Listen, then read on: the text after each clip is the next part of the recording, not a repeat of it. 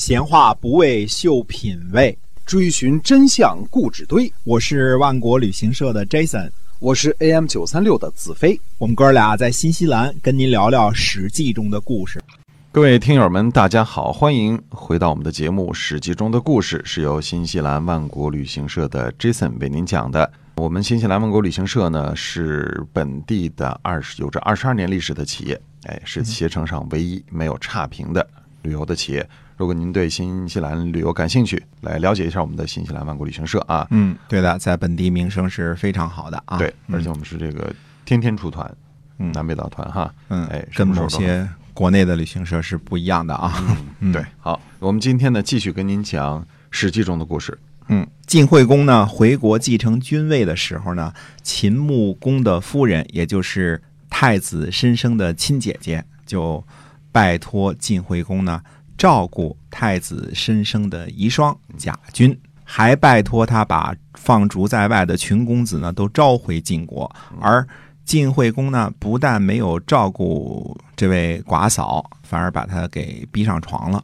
嗯，坏人，不怎么样啊，嗯这人，嗯。这事干的不地道哈跟。忒不地道。哎，他也没有去迎接被放逐的群公子回晋国，反倒派人呢追杀其中名望最大的公子重耳，逼得公子重耳呢不得不离开流亡的舅舅家，远走他乡。嗯。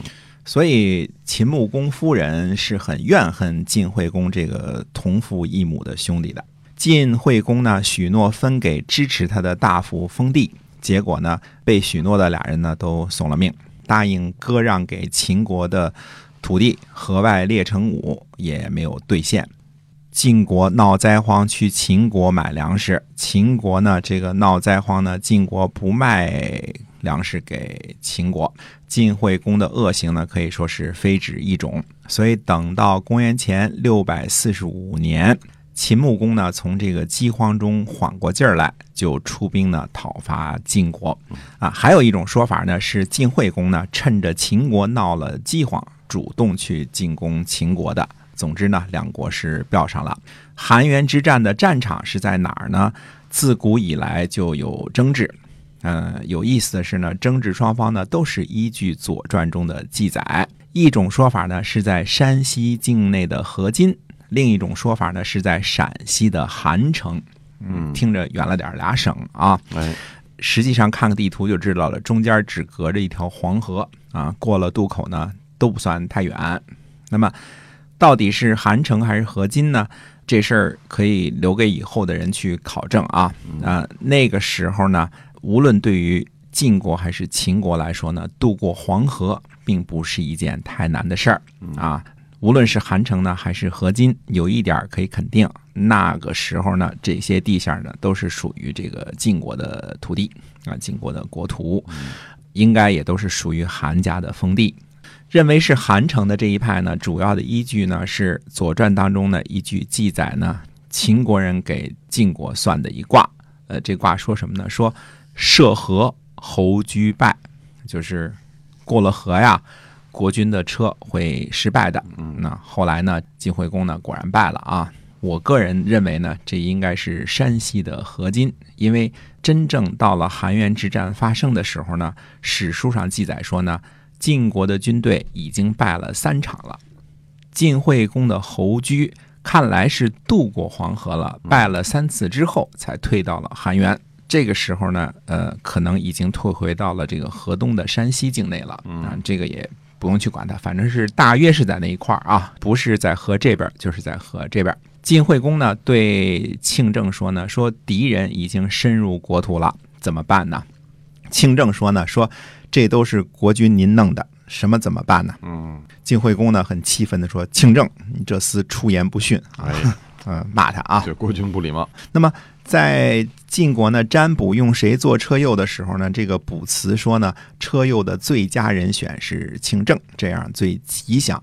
结果呢，晋惠公不让，用了另外一个大臣家普图，用他为车右。玉荣呢是细步阳，我们这儿又出了一个姓氏啊，布布是细氏的小枝儿啊，一步两步的步啊。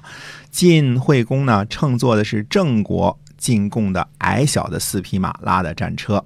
庆正说呢，古来有大事儿的时候，一定要使用自己家产的马。嗯他们呢，生在这片水土上，懂得人的心思，熟悉道路，训练有素。现在呢，使用进口的马，仗打得激烈的时候呢，可能生变，到时候呢，就成了外强中干，进退不可，周旋不能的时候了。国君呢，您会后悔的。那晋惠公不听，我们这儿又出了一个成语“外强中干”。哎，我们观察庆正这个人，发现这个他的一个特别典型的特点就是特别耿直，嗯，怎么想就怎么说。后边呢，我们会了解到啊，庆正对于战马这几句话呢，还是相当有见地的。只是这人呢，说话的方式太冲啊，没有注意和领导说话的礼貌问题。对他们不讲方式方法，晋惠公呢遇上了秦军，让韩简去查看军情。韩简回来说呢，秦国的军队人数少于我们，但是斗志昂扬。嗯，晋惠公问说为什么呀？韩简说呢，您呐受了秦国那么多好处，最后呢不卖粮食给秦国，现在呢又来打仗，所以秦国的将士呢都很愤怒，我方的将士呢却很怠慢。从这句话看呢，很可能这次战争呢是是晋国一方发起的，趁着人家秦国闹饥荒去侵伐人家，这就更不讲道义了。嗯，哎，乘人之危啊，对啊。那么晋惠公说呢，说就算是这样，现在也不能不打呀。一个普通人都不能被人强迫，何况是国君呢？晋惠公呢，让韩简前去秦国下战书挑战。韩简是怎么向秦穆公下战书的呢？那么秦穆公又是怎样回答的呢？